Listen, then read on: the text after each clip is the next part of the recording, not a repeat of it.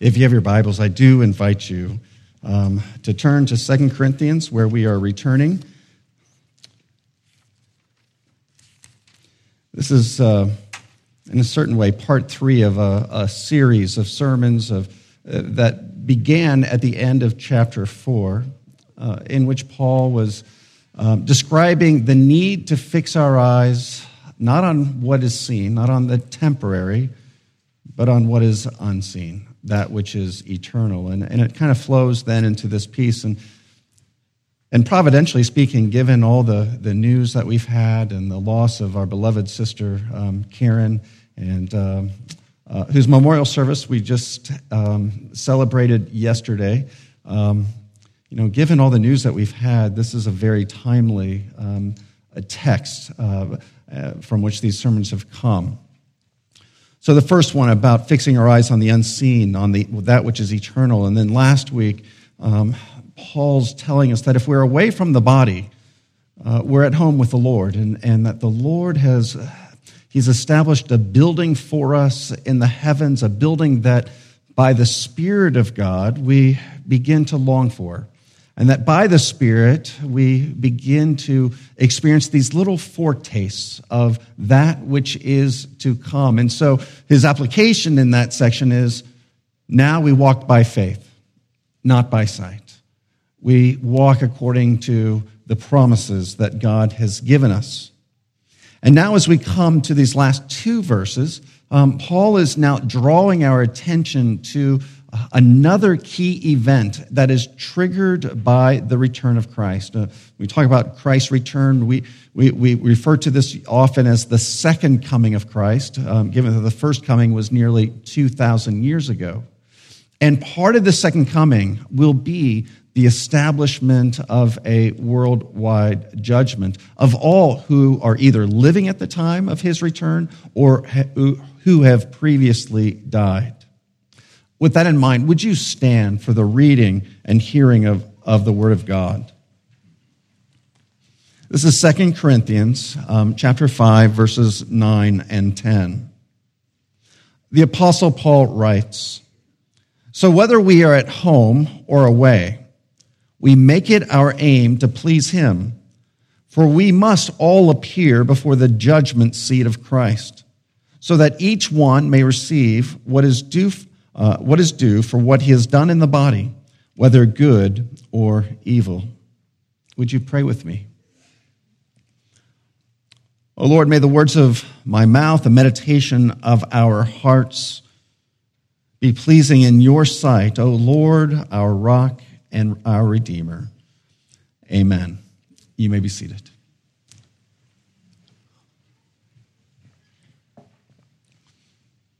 There are two parts um, to this little two verse uh, passage.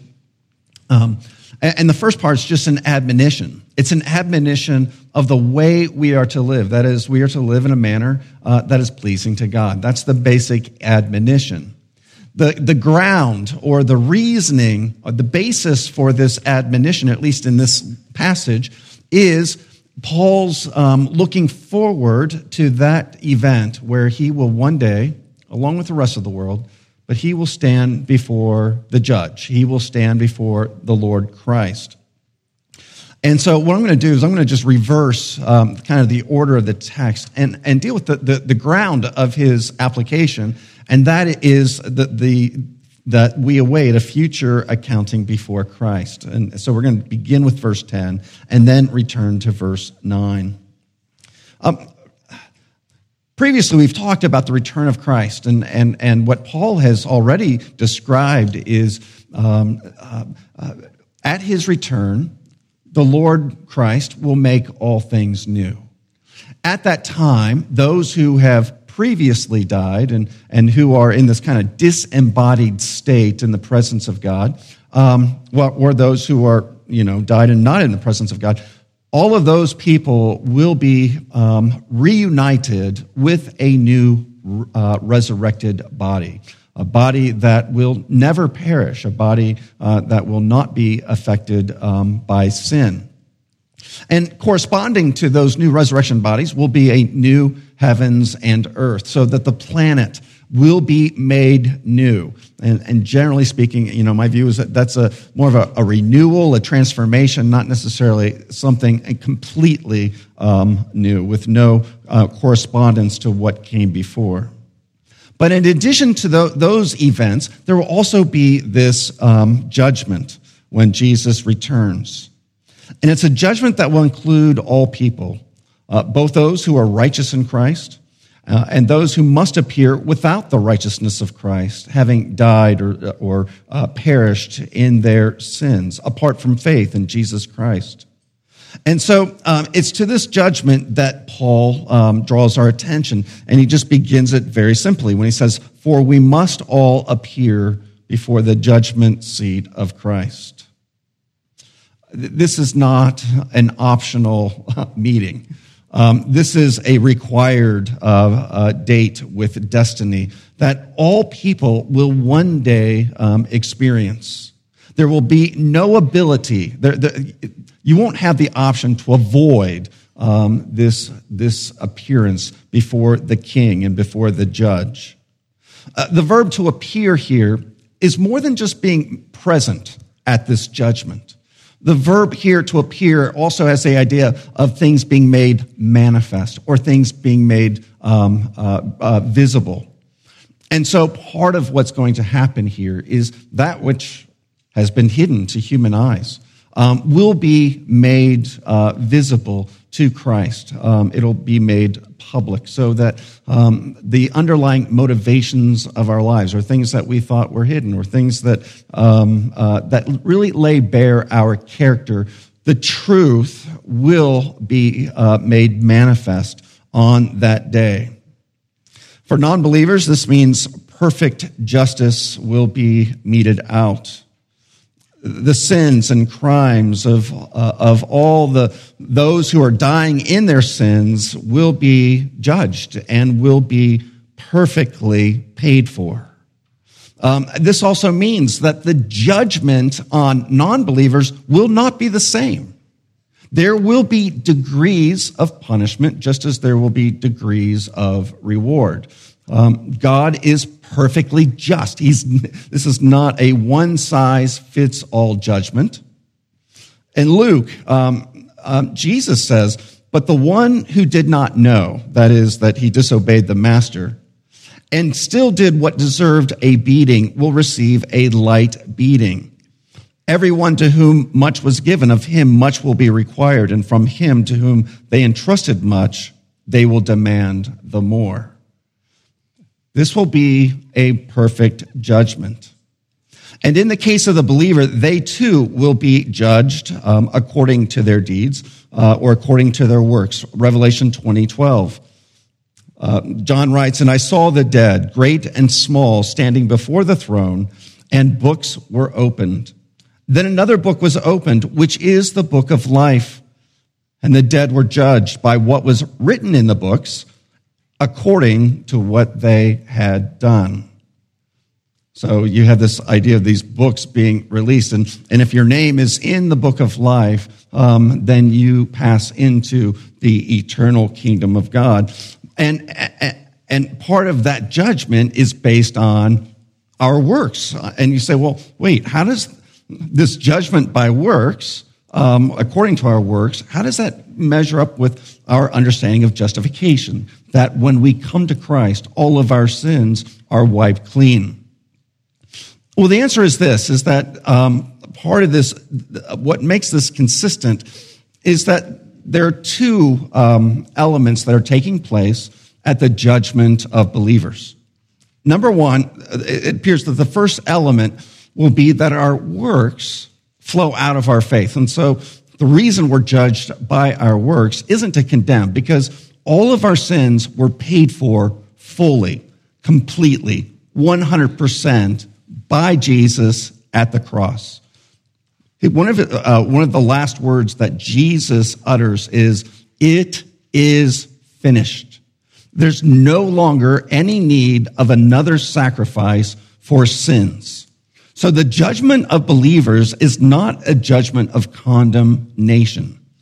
But we are judged by our works because um, that faith, if that faith is genuine, should begin to demonstrate itself in some measure, not perfection, but a measure of Christ like character and behavior.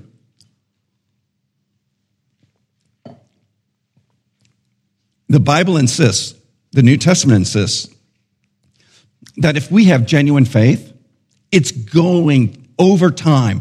It has to work itself out in a heart that is being changed. It's got to work itself out in the way we think, in the way we speak, in the way we use our time, in the way we treat one another, and in the way we love and worship Christ. So, the first reason that believers uh, are to be judged by our works is because it demonstrates that our faith is, um, is genuine. We should see things like if the Spirit is present in our lives, the New Testament tells us what that begins to look like. Well, it begins to look like love, joy, peace, patience, kindness, goodness, faithfulness, gentleness, and self control. It begins to look like a, a, person who genuinely hates their sin, who grieves over their sin.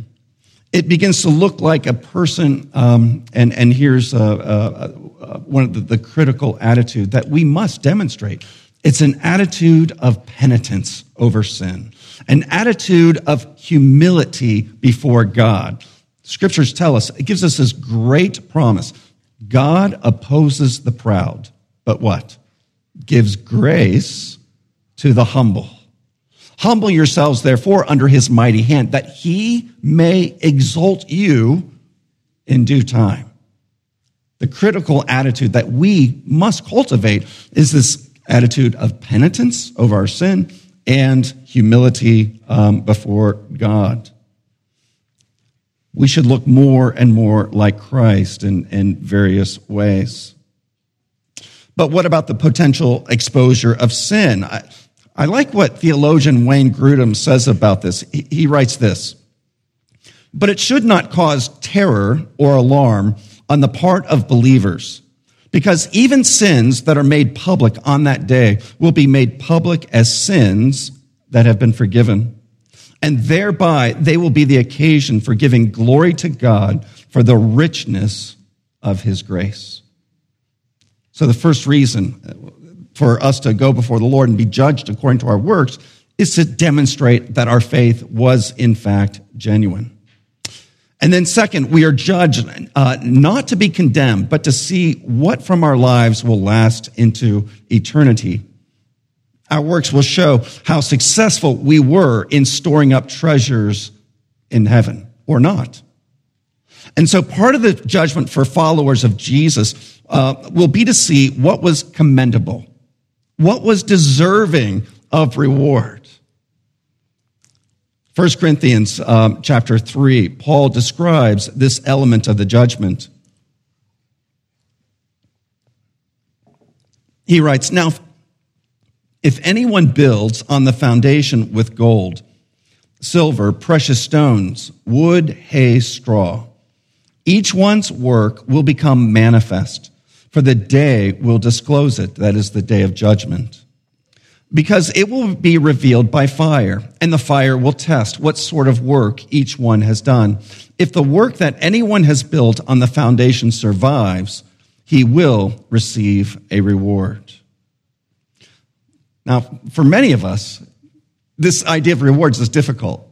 Um, it's difficult because, well, that feels like a loss to us. We feel like, well, one, you know, most certainly there will be others who will get more rewards than um, um, ourselves. And so, will that be a difficult um, experience to endure?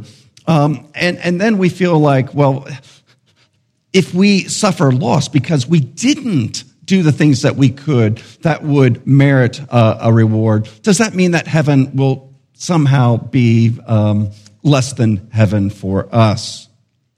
And, and again, um, I, uh, Wayne Grudem um, writes concerning our future reward. And, and in, with respect to this question, he says, But we must guard against misunderstanding here. Even though there will be degrees of reward in heaven, the joy of each person will be full and complete for eternity. If we ask how this can be when there are different degrees of reward, it simply shows that our perception of happiness is based on the assumption that um, happiness depends on what we possess or the status or power that we have.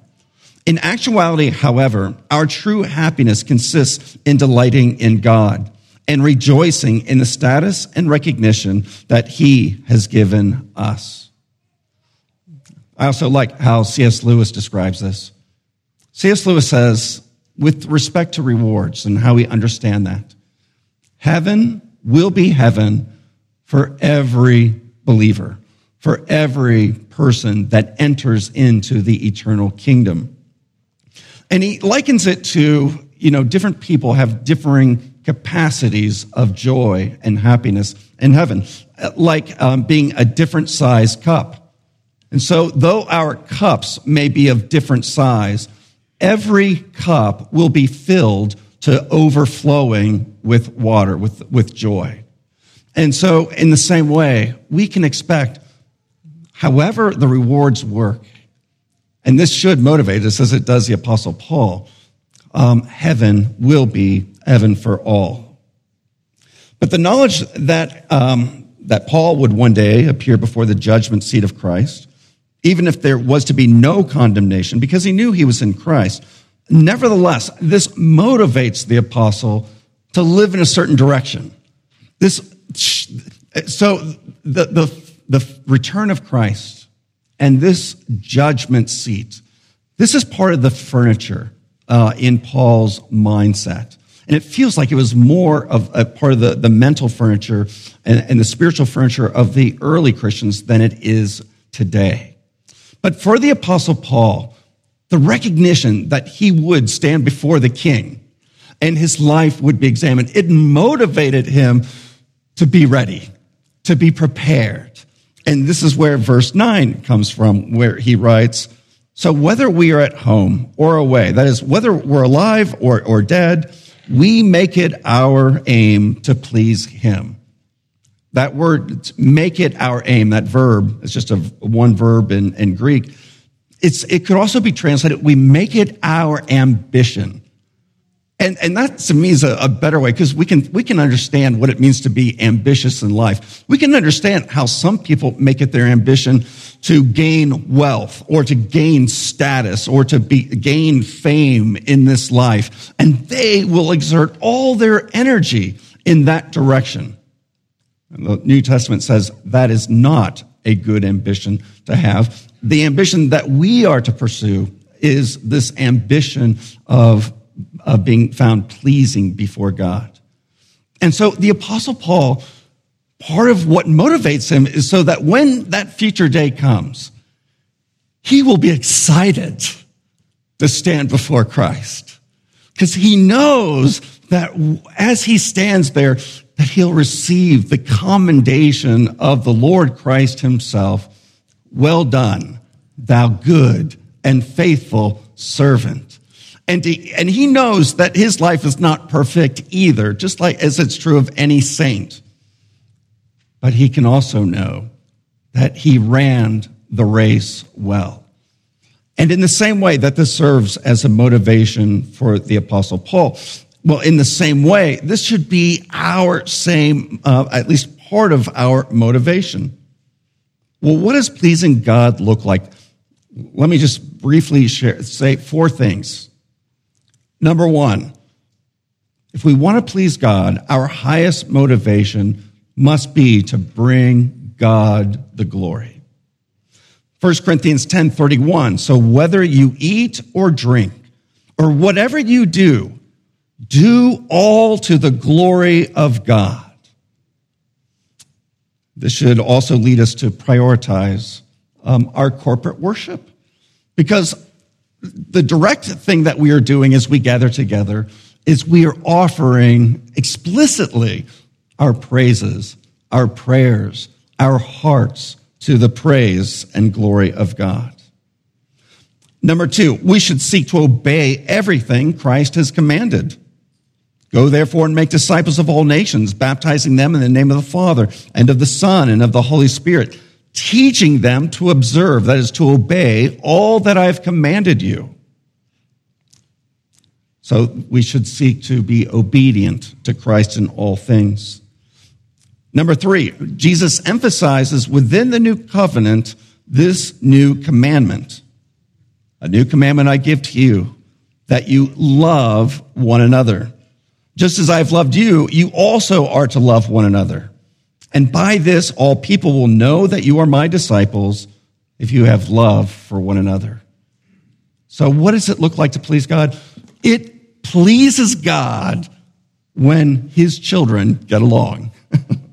it pleases God when we are spurring each other on toward love and good deeds. It pleases God, not when we're just seeking our own best interest, but when we are seeking the best interests of others. He loves that.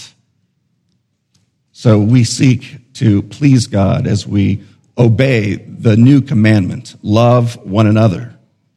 And then, the fourth thing is that we should be interested in leading others to Christ so that they too are ready, they are prepared on the day of his return we should cultivate the same tenderhearted concern of God for the plight of the wicked, as we read in Ezekiel 33.